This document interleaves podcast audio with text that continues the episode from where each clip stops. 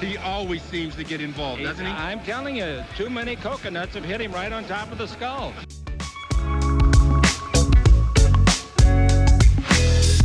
Well, I think uh, Anthony will be a great acquisition. He can do it all. Avery, whose show is this?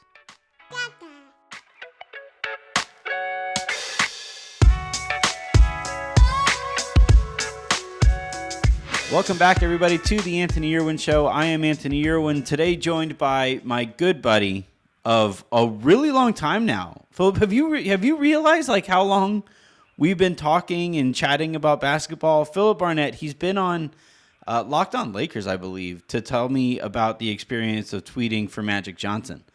And uh, that was a really fun and popular episode. I brought him back today, though, to discuss a similarly polarizing basketball experience, which is being a Russell Russell Westbrook fan. So, uh, just in general, though, man, like how, how you holding up? Been a little while. You, you doing good? You ready for the Russell Westbrook trade? Um, not ready for any trades yet. Um, I, I kind of want to let you know these last moments of my favorite player on my favorite team uh, sink in before he's moved to a team I probably won't be able to root for um, in the future. But um, Charlotte, Indiana, Charlotte, I might be okay with as long as um, Gordon doesn't come to the Lakers. Um, but I don't think there's any route in which that happens. Um, Indiana, I'd probably be okay with. Um, but uh, you know, if he ends up in somewhere like Utah, Boston, um, one of these miserable places, I'm a, I'm going to lose my mind. But you know, we got a while before any of this happens. There's a lot to get to, a lot to get to on the Russell Westbrook fan experience. I, I have I've always been a fan so long as he was on a different team, but I never really wanted him to be a Laker because I have been I've I've watched him play on other teams, and and uh, while he was always thrilling and really exciting and and a great great player, I just thought him being on a, my favorite team would be kind of maddening, and it wound up being kind of true. So I kind of want to start there, and and the experience of rooting for Russell Westbrook somewhere else versus rooting for him on your favorite team where wins become a priority and then they, they didn't get those wins this year. Um, like how was how how was that dichotomy? How was that juxtaposition of of all right, this is what it's like when he's in OKC or in Houston or in Washington D.C., and then this is what he was like here for the Lakers. Uh, do you has it changed your perspective on him as as your favorite player?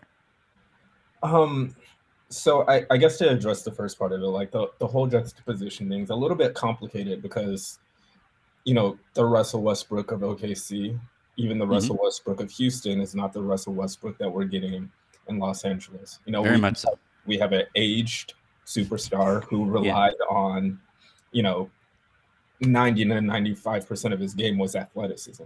Mm-hmm. You know, and the Lakers version of Russell Russell Westbrook does not have the athleticism that we have known to see. he has your and my athleticism.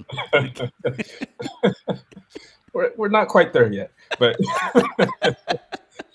but but it, it's it's a little different. It, it's not a one to one comparison. Um, you know, it, it was a frustrating season for a number of reasons, and um, objectively, I can say Russell Westbrook was, you know, a very large part of the Lakers' mm-hmm. failed season. Um, emotionally, I'm not willing to concede that much. Um, um, yeah. But yeah, it, it, it it was um it was an interesting season. Um, for were the two halves of your brain just fighting all year? Like the, the logical part of your brain and then the, the, the artistic and emotional side of your brain, like were they oh, just no, no, no. I, just I constantly at odds? No, I, I pushed logic all the way out. There, there was like there was no way I was going to allow or even like be able to be even remotely objective about this season, even if Russ was like semi decent for the majority of the season. If his, you know, turnovers are cut in half, if his field goal percentage jumps like five points, like I'm still looking at him as like a god on the basketball court mm-hmm. on my favorite team.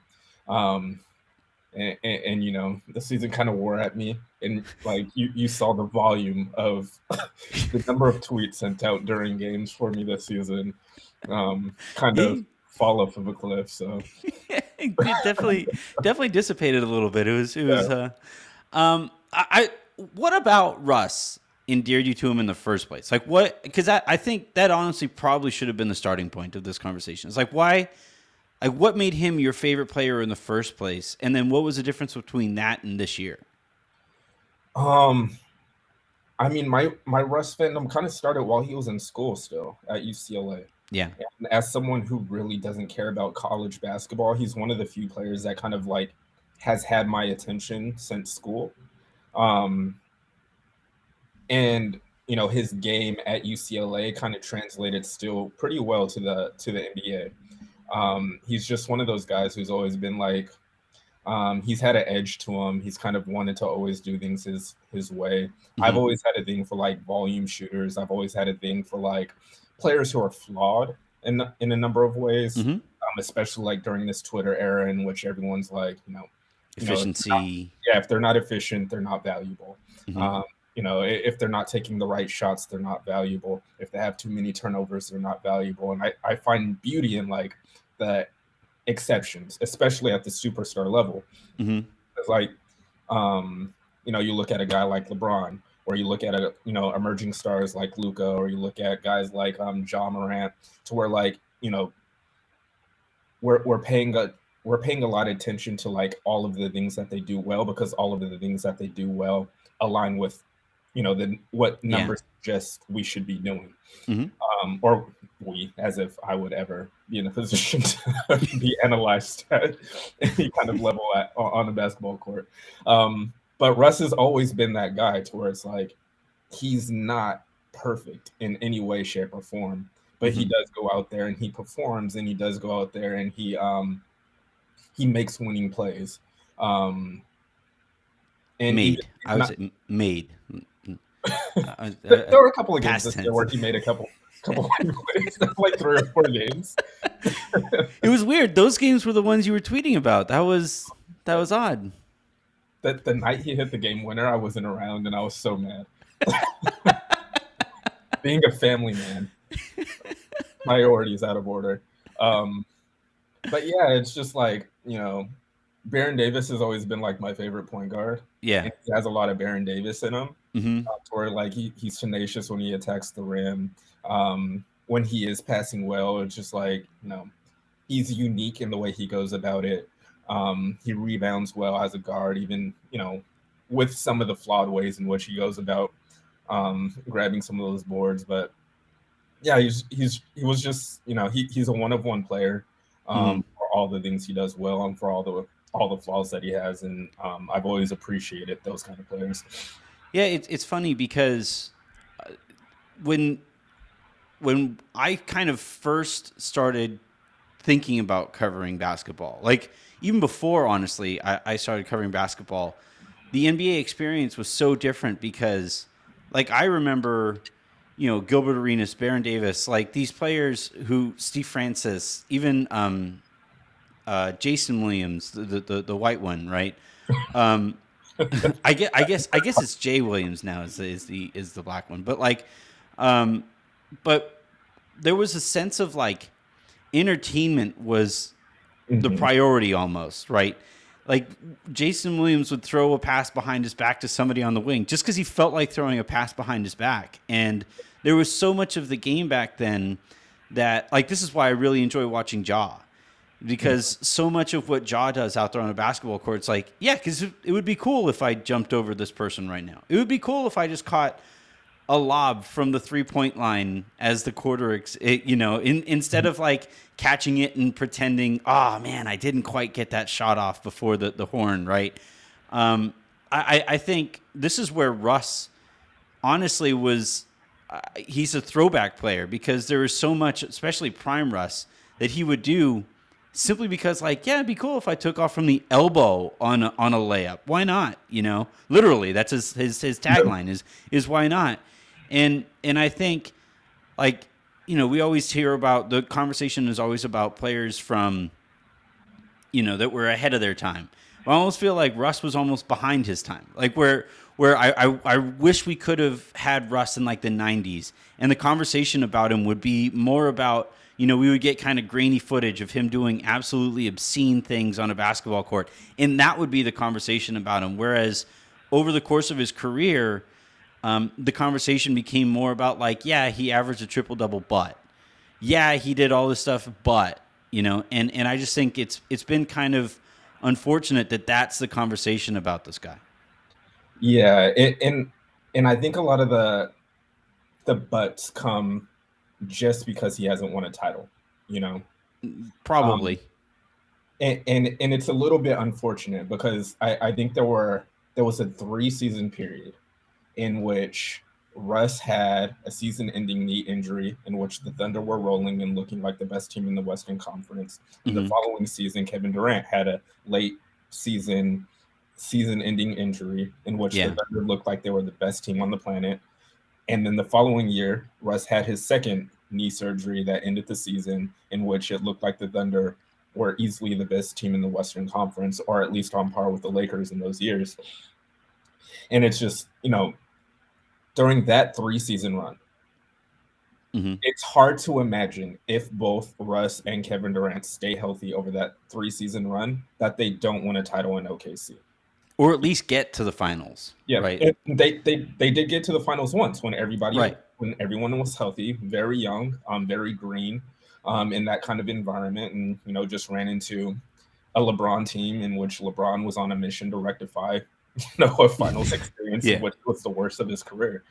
Um, but but I mean, like looking back in that period, and I don't have the years, but I think it was like 2012 through 2014. Those those three years I, I, it's hard for me to imagine a world in which they stay healthy and they don't take the title home in one of those three years. Mm-hmm. But but but you know the way in which the world operates, especially now in you know a 24 hour news cycle around sports, you know those ifs are meaningless. You know. Yeah. And so like we're we're judging Russell Westbrook's career um, against a Steph Curry.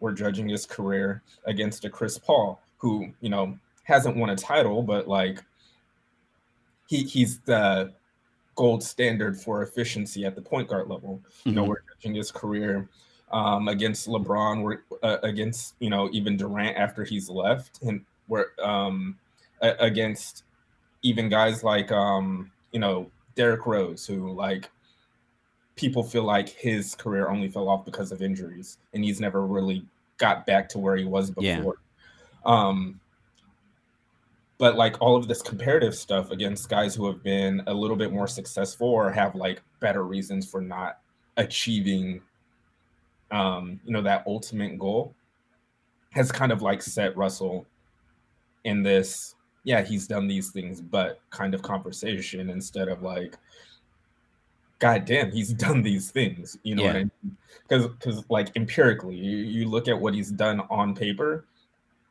in the history of the game, he's done things that no one else has ever done. And it's hard to imagine someone else going three consecutive seasons averaging a triple double. Yeah. Um, and you know, the triple double stuff is not a reason why I'm a fan, but it's like, you know, I mean, it's still insane. Yeah, it, it, it's insane. Um, but you know, you know, thinking about like some of the reasons why I am a fan is like especially early in the season. Like I remember there was um when we had Vine still. Mm-hmm. Russell, mm-hmm. like yeah. I, I think I if I remember correctly, they're playing the Pacers. Um, someone shoots a long three, he grabs the rebound like um close to the baseline, but also close to like where the corner three is. Mm-hmm. He just sprints down the court and then like jumps from like outside the semicircle and throws down a tomahawk slam. And it's like five and a half seconds it took for him to do that. so like I recorded and put it's it like up. Four on, dribbles. yeah, like he went the length, grabbed the offensive. I mean, grabbed the defensive rebound, went the length of of the court in the span of a six second vine. You know, he he's had plays where it's like um in traffic, he does like the Shammgod move, like gets the whole defense shifted one way and like throws a like pass behind his neck to I think like Ibaka or Steven Adams or something like that. Just Mhm. like he does like all of these things. Like he's the number of poster dunks that he's had. Um, and, and it's just like the entertainment value for a player like that is invaluable. Yeah. Um, to someone like me who like, yeah, at the end of the day, I want the Lakers to win a title, but like I'm watching basketball first and foremost to be entertained, and then secondarily, I want my team to win more often than not. You know, Yeah. It's been it's been one of the more fascinating evolutions of sport. Like this isn't just basketball, but it's been one of the more fascinating evolutions of professional sports that entertainment in a lot of ways has kind of fallen by the wayside. Yeah, Like it, especially when you look at it from the perspective of how teams operate where you know load management is literally antithetical to entertainment value and yet it is also the smarter way a smart way to keep an athlete healthy. And you know you have you have those two things butting up against each other so often now that there is so much that I feel like we're we're missing in in the conversation of of sports is like, okay, yeah, yes, it it, it probably doesn't make much sense to take a pull up, you know, 17 footer, given what we know about the stats behind the shot. But if it's done properly, it's freaking beautiful. yeah, It can be so like I, I remember those, you know, Kobe taking a dribble to the baseline on the right side of the basket, and it would look like he was behind the backboard. And you could just, you know, you see him kind of gliding to the baseline, and it was this beautiful shot that when he pulled it off was, you know, looked unguardable, looked so freaking cool when he did it.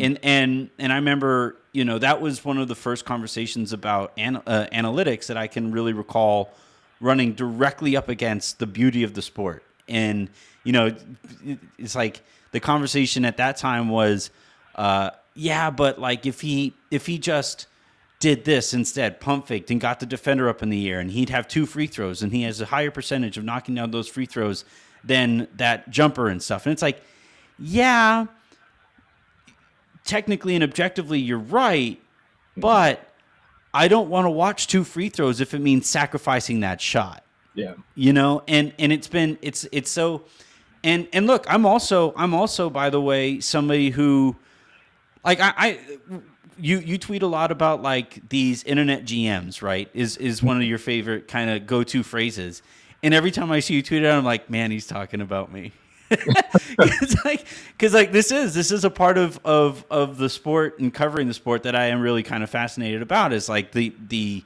asset allocation and asset management and all of these things. And as I say those things out loud in relation to basketball, I'm boring myself. Like high school high school me is telling me shut the fuck up. Like just shut up. Shut up. And stop saying those things. And and and it's funny because that evolution of listening to the way the basketball is talked about now and analyzed now compared to how we talked about it 10 years ago and how we talked about athletes from 10 years ago and we can celebrate those athletes from 10 years ago and say like dude that people forget that dude was a bucket and people forget that you know so and so was a problem and all those things and we can say that about athletes who we didn't have to analyze with wins and losses in mind now when we can just look at them and be in, and, and be entertained by their highlight reels from back in the day and i think russell westbrook is kind of the athlete who ran like who just who just happened to come maybe like seven years too too late. If he was if he had come along seven years earlier, we would just be able to to to enjoy that guy's game and enjoy the things that he did. And unfortunately, and but I also think like this is this is part of what I kind of wanted to talk to you about too is that like he also like there are things within his control that he could have done and focused on um, to a greater degree that he did to be better perceived in this era where wins and loss. Like his defense, man. Like I, I look, defense isn't isn't always all that entertaining, but it is a really it's half of the game. And and I watched him play defense, you know, this year, and I've watched him play defense, you know, basically for the last like four or five years or so. Well, he'll he'll have these squirrel moments where you know, like the movie Up, right, where all like he's he's focused, he's focused, he's focused. Oh, squirrel! And then he's just like he's just not in the play anymore and and like that's where I for me as as a as a basketball fan, those moments are the ones that I find myself the most frustrated with because I that's within his control. If he did that, his teams would be better. We would I would talk about him differently, and it's just it's really it's it's hard to it sucks to have to talk about this guy in that way when I take that into account. And and so like when you when you hear those criticisms eh, or when you see him have those squirrel moments on defense, is that something that you just like pretend not to see? No, I mean like as a Lakers fan, obviously those kind of moments are frustrating. But the but but the thing about that thing but the thing about this, especially on the defensive end, like it's frustrating when LeBron does it. You know, it's frustrating Yeah. when Melo does it. It's Mhm. frustrating when Monk does it. It's frustrating when AD was doing it at the beginning of the season when we weren't sure if he was too heavy. You know, the entire It- it- team, just like all, collectively, they saw the same squirrel. they just ran over. yeah.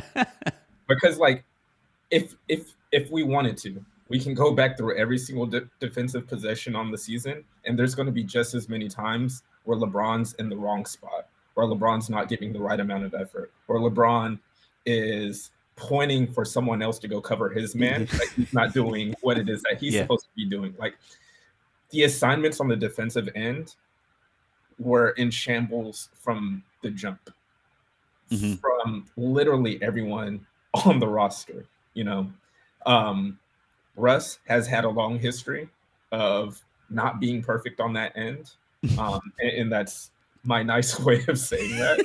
I was gonna say I, I thoroughly enjoy I thoroughly enjoy you, the politician. This is great.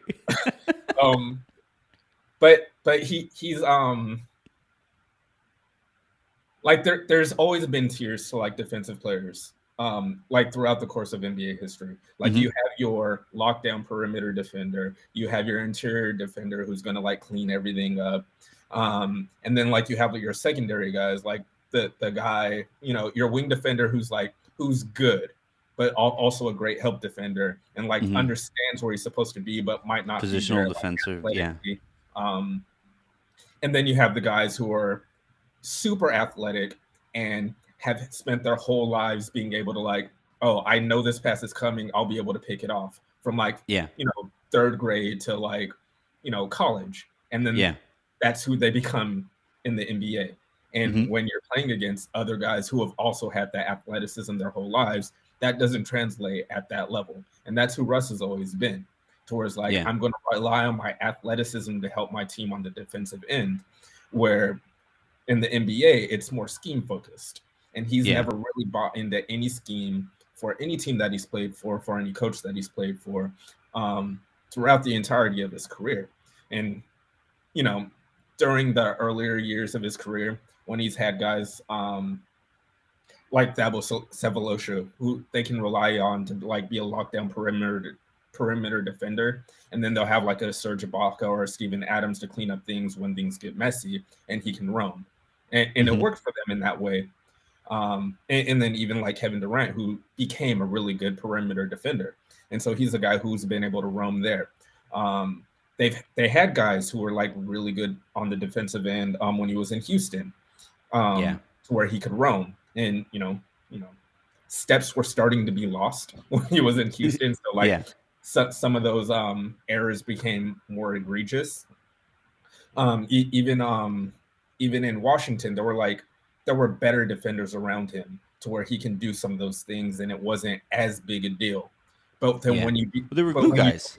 Hmm? There, They, were- glue guys. They were Yeah. guys who did the little like even if they weren't like solid defenders per se, they they knew their role and they they they did the little things that allowed their stars to go out and roam around. Whereas like this Lakers team was all like former stars, so there were no glue guys who knew their role. Exactly.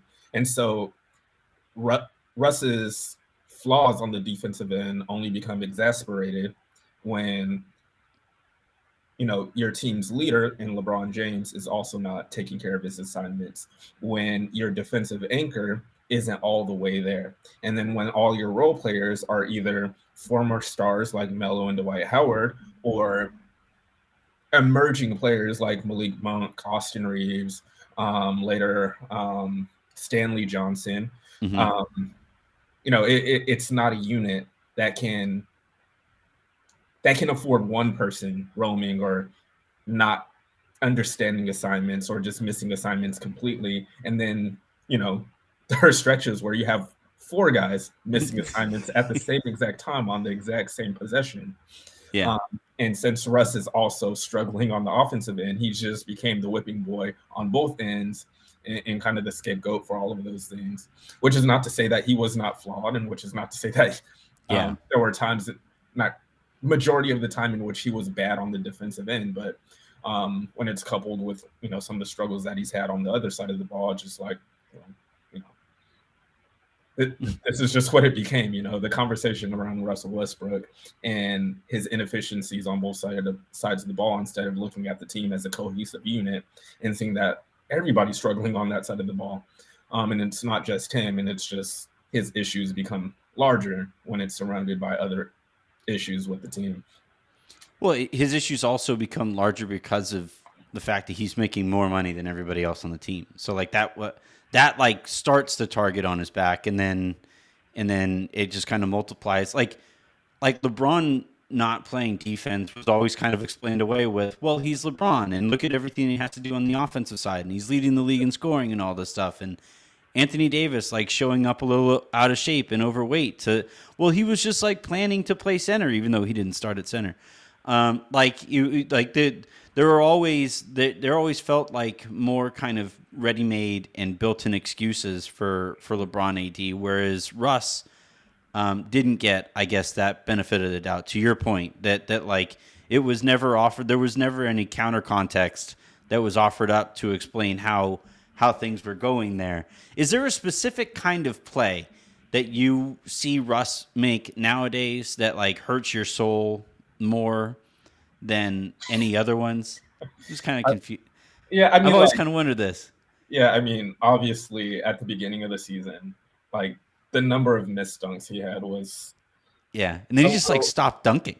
Yeah, it, it was a little rough to watch um because there were there were a few plays where it's like he makes the move on the perimeter and it looks like the old version of him and then he gets to the rim and it's just like oh wait you know i'm in my mid 30s yeah you know, and it's you know yeah. the, the weight of age you know holding you down when you're trying to get to the rim you know i just always i just always kind of thought of it there's a scene in ali um, the movie where where will smith plays ali and and he's telling his bot like his brain is telling his body like duck here duck here yeah. there's a hook coming duck here duck here and then he doesn't duck and he gets hit mm-hmm. right now i feel like i feel like if there was a thought bubble above russ it was like jump here jump here, go higher, go. Yeah. Why am I descending already? Why like and and and and I just you know I felt like I. I felt legit bad for him because like age sucks, man. Like it just it just does. Like you you and I have both like had our age uh, affiliated injuries that just like you, you, eventually your body just doesn't do the things that you were you're you were used to your body doing at some point, and watching that take place to the extent that it did this year was was brutal to watch for him. And i can only imagine like put me in the room with you when a missed dunk like are you uh are you uh a, like when you watch a game are you somebody who's like says something out loud? Is it just face in the hands? Is it change the are you a change the channel type of guy? Like how how does this go for you when you're watching him when you watched him this year um, there were a few games where I did change the channel, and I had never really been that kind of person. Um, but th- this was this was the season from hell for for a number of reasons, and even if Russ wasn't a part of it, I just the frustration was beyond me. Yeah. Um, but I mean, like, I, I'm not really animated when I'm watching games, um, unless like there's an actual title on the line. Yeah. Uh, like stakes in involved or you know the World Series. I'll, I'll I'll get a little bit more into it, but you know, like verbally, it's like, come on, Russ. You know what I mean? Like it, it's. Oh, so for example, like the Dodgers Giants series last year, were you, were you, were you animated for that one? And how yeah, did that go? I, I forget. I, I forgot too. It was a long time ago. yeah, I, I remember there was a bad call at the you know end of end of the final game of that series, but, but memories jog right now. Yeah. um, basketball season started. We're in a, we're in a new baseball season. Um, It's a new year. yeah, and, and once again, the Giants and Dodgers are frustratingly with the two best records in the league. It's gonna be. Yeah, it, it's going to be another bloodbath Uh-huh. um, of the season. But um, yeah, it, it's just kind of a little bit of that. It's just like, come on, Russ. Like, um, um, but yeah, it, those are the plays that are a little bit more frustrating because it's like throughout his career, like if somebody's in his way, he had the power and strength to like go through them. yeah. And now it's like if somebody's in his way, like his vert goes from you know 35 inches to 25. You know, Yeah. and, and it's it's Or he's pump faking. yeah, it, it's Like it's seeing him pump fake was just it, it hurts my soul. It's like, Yeah. dude, this this guy was a literal tornado, like for for mm-hmm. so long. Yeah, and it, it's one of those things where it's like, um, it was really frustrating to watch from a Lakers fan perspective and a West, Russell Westbrook, Russell Westbrook fan perspective. Mhm. Um, but it was also really hard to watch from like from the perspective of, of someone who has like, you know, written about the game from like a tactical perspective and who's coached the game and, and has and has like at least a fundamental understanding of things from a tactical perspective.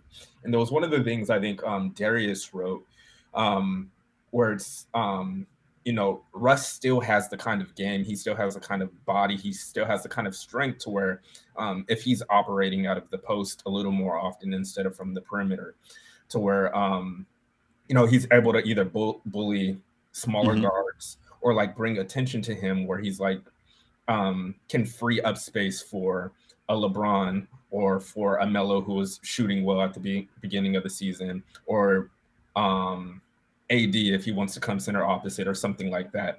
And you know, we saw a little bit of that and we saw some success when Mhm. Russ was put in those um, situations. But um, Vogel kind of not like really putting everyone in the best position to succeed throughout the year. It's not just a Russ Westbrook criticism, but like a Yeah, it was a bad Vogel year. um, of the whole team because um, you know the, the last two years, you know, last year was a little frustrating of a season, but I thought he was at least decent tactically on both both sides of the floor. I thought he made um, solid adjustments for the team as the season pro- pro- progressed. Um, in the bubble, I thought he did a he did an incredible job of adjusting when when the time called for and putting the team in um, position to succeed.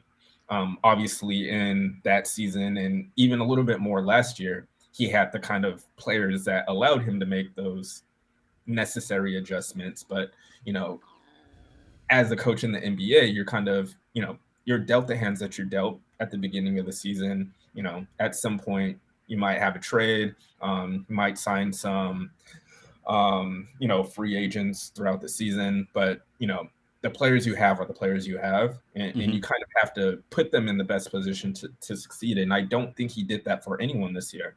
Um, you know, Yeah. LeBron let, this, led the league in scoring, but he wasn't in the best position to succeed at the team level. Um, Yeah. Anthony Davis. There's a lot of threes like off the dribble, which is which Yeah. doesn't help anybody.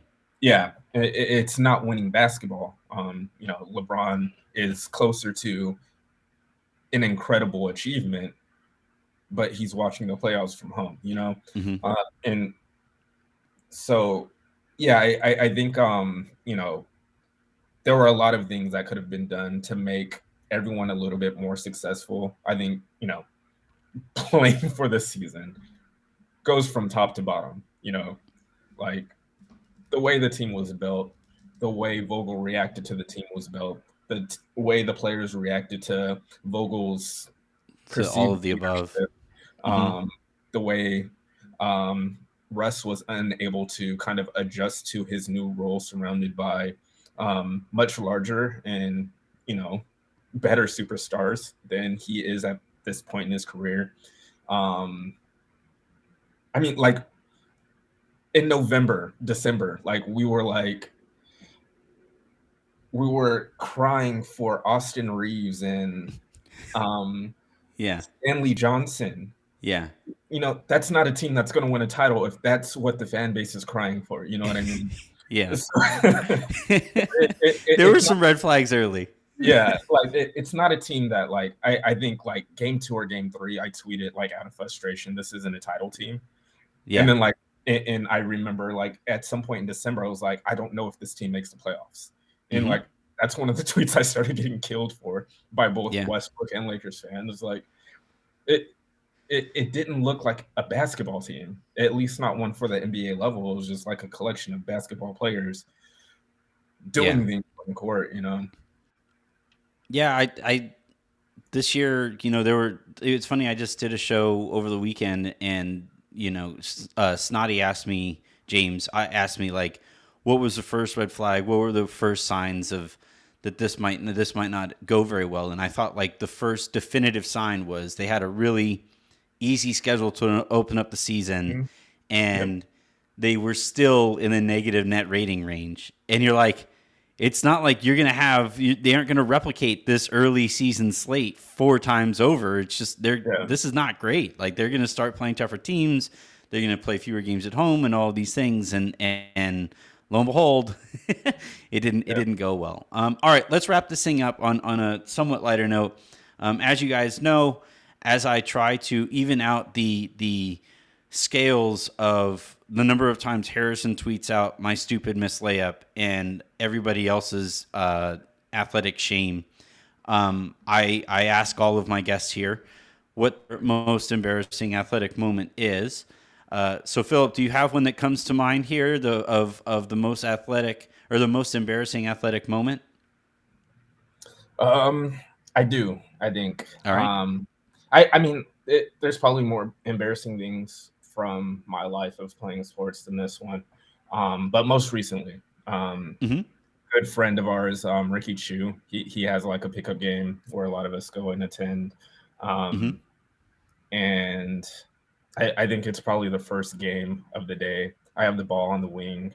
Um, setting up a crossover, I do like a little hesitation dribble.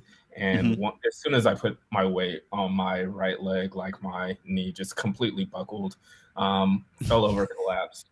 Um, it, it was Not hurt. Very You're, you're okay. I, okay? I'm fine-ish, I guess. I haven't played basketball since then. Um, but yeah, it's just like um, just trying to set up a crossover. Like this, before I get to the very end of this, like this is my first time playing since my last knee injury. You Uh-huh. know, Uh, Um, so you're you're already kind of nervous. It's in the back of your mind. yeah, and you know, we had a few times down the court. Like I, I hit a couple shots, and I was like, okay, I'm feeling all right. And so Mhm. like I had like when I play, I'm only looking to pass most of the time. Mhm. Um, and I was setting up the crossover to get to the paint because I saw like I knew Somebody- the big was Mhm. about to collapse. I was going to be able to hit um, my big for an easy layup. And, and just the way that I crumbled was like the most embarrassing athletic movement I've ever seen in my life. And when when Rick has these um, pickup games, he has two like GoPro cameras in in the gym. Oh no, And it's on so, like, video. Yeah, it's it's on it's on camera. Um, if the Giants win the first series against the Dodgers, I'll send you the video. Um, so you have something to root for in that series. but um, yeah, it, it's just um, the most inathletic physical move I've ever made in my life. Um, yeah. What was the reaction like in the gym? Was there was there like uh like especially once everybody figured out you weren't hurt hurt because like that's all that's always a you know non contact stuff like when you see that the first reaction is okay is he okay and then like 30 seconds later it becomes the, the jokes start flying especially if it's people you play with regularly. Yeah, so it there were no jokes in the gym. Um, this is the same group that has watched me tear my Achilles, and so Mhm. they were like pretty concerned about like you know whether or not I was about to die because it seemed like a real possibility. yeah. Um, but since the video has come out, I've seen a tremendous number of jokes, um, yeah largely like from my friends from high school. But yeah, it's it's it's not a pretty sight. I hope I get to see this video at some point. I actually have one from over the weekend. It was Easter weekend, and uh, you know we had uh, we got together with my brother and sister in law, and then they had another uh, couple who had some of the, the, their kids over. So there was a pretty decent little gathering for for uh, an Easter egg hunt, and um, so like I'm I my feet just like bad, I have bad feet at this stage of my life, Yeah. and you know we're walking out there and Avery's picking up eggs and all of these things, and like just just tore at my soul. She wants to, you know, she I'm holding the the Easter egg basket, so she's grabbing the egg, putting it in the basket, grabbing the egg, putting it in the basket. And Avery is two years old and um, still at like the the waddle kind of like she runs and stuff, but it's it's more of like a you know, it's kind of like Albert Pujols runs, you know, currently. Um, and and so and yet so she's grabbing these eggs and I apparently was moving too slow for her. And she turns around. Everybody's kind of quiet. You know how you know the the the previous song had just ended, and the other one was getting ready to start. So it was like dead quiet there, and everybody hears her scream like, "Come on, Dad!" And she's like, and I'm like, "All right, here I come." and so just just and, and for this might have been caught on video. If it was, like, it's just kind of you can hear it off in the off in the distance, but the Yeah. amount of jokes that I got immediately after my two year old daughter telling me I'm too fat and slow was, uh, you know, it, it hurt. It hurt. So, Yeah. you know, Russ, Uh, I, Russ, I understand. I understand what you just went through, Russ. I, I get it. Yeah yeah man yeah we, we did the the easter thing with um with the kids this weekend as well it's that that two-year-old waddle is something else. yeah, yeah I'm gonna miss it. Well, we have another one coming, so I'll get to see it again. Yeah. But I'm gonna, I'm gonna miss Avery's two year old waddle. yeah Um, all right, bud. Well, thank you very much for for hopping on and Mhm. and allowing me to to poke and prod you about how tough this season was. Uh, we didn't get any tears, which I'm a little disappointed about. I I was hoping to to to elicit some tears here, but we did get some some some real insight into the brain of a Russell Westbrook fan, and um, I'm just uh, asking again, like the Lakers. There's a report out that the Lakers won't even accept Gordon Hayward for Russell Westbrook, so that's some good news. Maybe they're hoping to get Terry Rozier instead of Gordon Hayward here. So, like, w- would that be an okay trade for you? Would you be okay with that? I suppose, um, but that does mean Russ has to play with Gordon, and so it's like, oh, my favorite team or my favorite player. Eh, he's Oh, involved. it's, it's, Um, so you see you see Russell Westbrook in the NBA next season. He, he, he yeah, yeah. I mean, I he. I mean, he's Maybe. still like he he finished the season averaging 18, 7, and 7. You Mhm. know, um, regardless of how much he's fallen off for who he used to be. yeah. those are still numbers that most NBA guys are not going to be able to put up. You know, Mhm. um, regardless of circumstance. Um, I do think he has value um, as a player. Um, he he's going to have to come to some sort of realization that he's not who he used to be. Yeah. Um, but but I mean, like, Do you think he I- does? Do you think he's capable of that? Because I'm not positive. He has a Um, lot of Iverson to him. Is all I'm saying. Yeah, I mean it, and I I think most guys wouldn't be in the NBA if they didn't have that in them. To where Yeah. like you you have to think that you're the best all the time, you know. Mhm. Um, and, and you know some are able to kind of compartmentalize that a little bit better than others.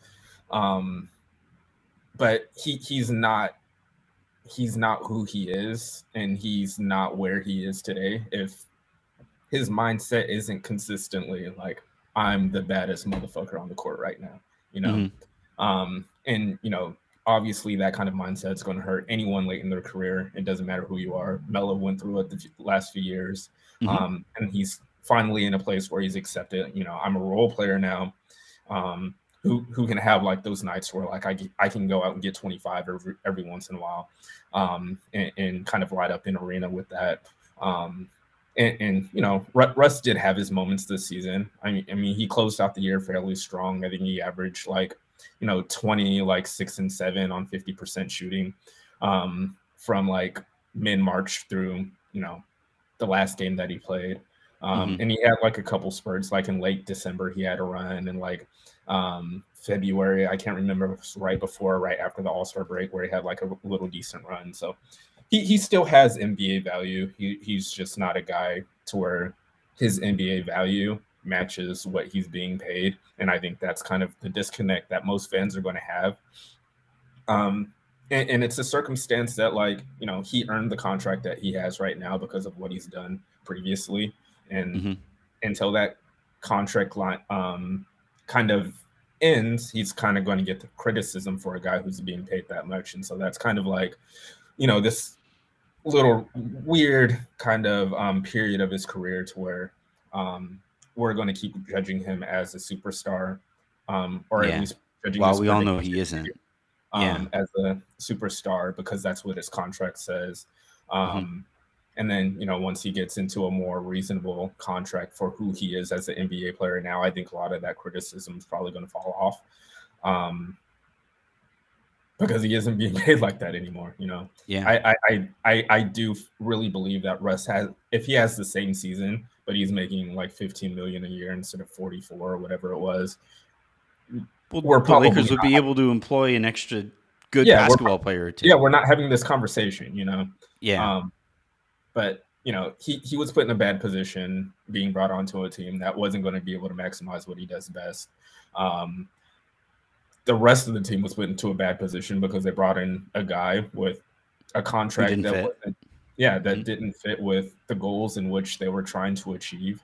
Um, and, and the way in which they went about it by letting Caruso go, um, trading Kuz, trading KCP, you know, re- really the kind of guys you need around a superstar player to kind of um, manage things when he's sitting. Um, you know, it, it bad team building, bad coaching, bad playing from everybody involved, and Russ Mhm. just had, happened to be the biggest conversation piece around all of it, and that's kind of what the season boiled down to. Yeah. And so you're saying it's too early for me to size up the Guangdong Southern China uh, Southern Tigers uh, roster to see how he fits on there. Probably wait a couple seasons and then Look, And Anthony, I, I know you're trying to elicit tears, but I, I, I know there have been a couple times this season where I've challenged you to a fight over Russell Westbrook takes, and you know, I'm going to be in Texas in a couple weeks, so if that's if that's when this needs to go down, I, I will fight you over China. I'm just letting you know right now. South Bay Lakers pro- probably probably hold off on on the invite.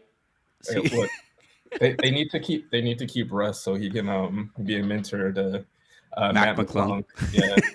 Yeah, that's my dream scenario for next season is Mac McClung becomes the next Russell Westbrook. Like exactly who he is. I want him to have the same athletic ability. I want him to make the same stupid turnovers. Um, I want him to have the same like kind of post game interviews. Like I want I want Mac McClung to be exactly like Russell Westbrook. And if, if we can find a way to make that happen, Everything. yeah, Yeah. yeah, honor the gift. That's all he's wearing next season. Mac Yeah, McClung just tweets out why not all the time. Yeah, the why not Jordans and, and the white why not fits. Yeah. Mac Mac McClung, white knot. Like what? All right. On that note, uh, thank you very much for hopping on with us, man. It's always fun to catch up. And uh, yeah, if you are if you are in Texas and and uh, after our fight, our, our our boxing match, maybe we'll go out and grab some food and a beer and stuff. Yeah, sounds great. All right. That'll do it for this episode, this week's episode of the Anthony Irwin Show. Uh, lowdown tonight, and then pressure cookers coming later in the week as we figure out more about these series and what they look like. Check out all that stuff on the Silver Screen Roll Podcast Network. Until then, I'm Anthony Irwin saying have a good one.